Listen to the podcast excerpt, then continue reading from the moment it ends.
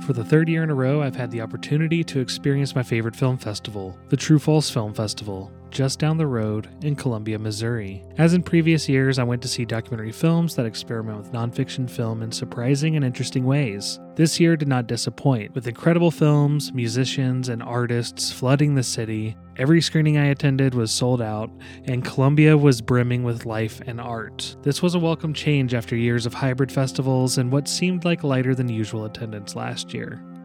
Today, there are three films I want to highlight.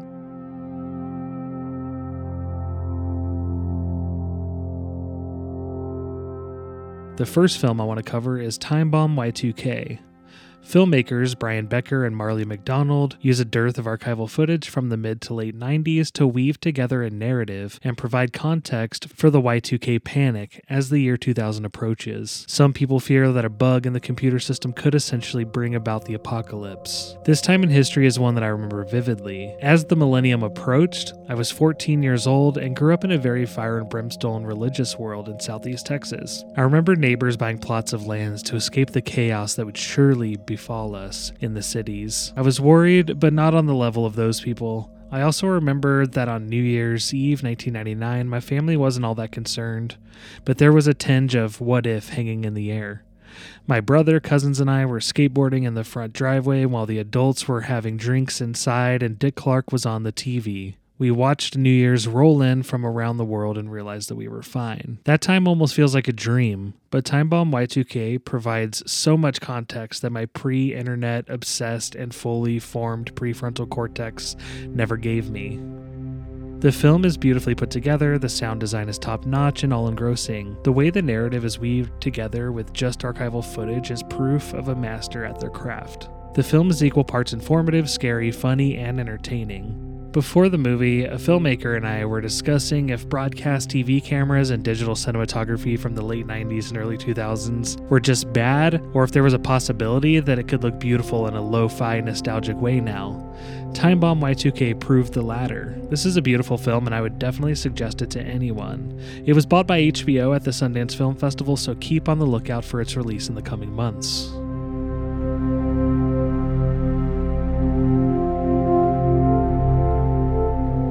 The second film I wanted to cover is Ramona. The question of who has the right to tell someone's story is at the forefront of art today whether you're a writer, painter, radio host, or filmmaker. Director Victoria Villegas explores this question in her film Ramona. Originally planned as a short film, Ramona took an unexpected turn when the director and her lead actress, Camila Santana, began researching the film's topic a pregnant teenager named Ramona. They met people in situations similar to the character in the film, which led to a fascinating and emotionally charged exploration in the form of a documentary. The women being interviewed in towns in the Dominican Republic share a piece of their lives, their struggles, and give advice on what the filmmakers should change in the script. The film doesn't offer easy answers, but it provides a beautiful and playful platform for discovery. The topics discussed aren't easy either.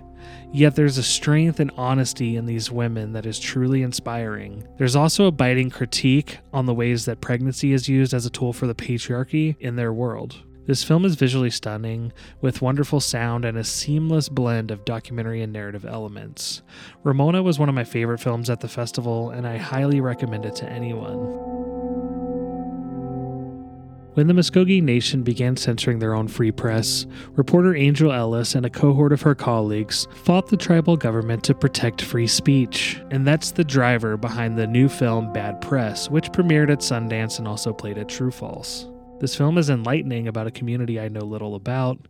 Getting to know Angel and her colleagues from the newspaper and TV station was an absolute joy. This film is engrossing, it pulls you in, and doesn't let you go. It's a film about an incredibly important subject, and because of Angel, it's entertaining and brimming with a punk rock spirit. For example, Angel was a guest at the screening of the film, and she came out bursting with energy, middle fingers up, with a standing ovation from the crowd. Although the filmmaking is fairly generic, the story and the characters are there, and they transcend the form of the film and you'll be rooting for these journalists throughout. Bad Press has distribution and should be available soon, so keep on the lookout. That's it for part one of my True False Film Festival coverage. Tune in again next week for more. For KIOS, I'm Joshua LaBure.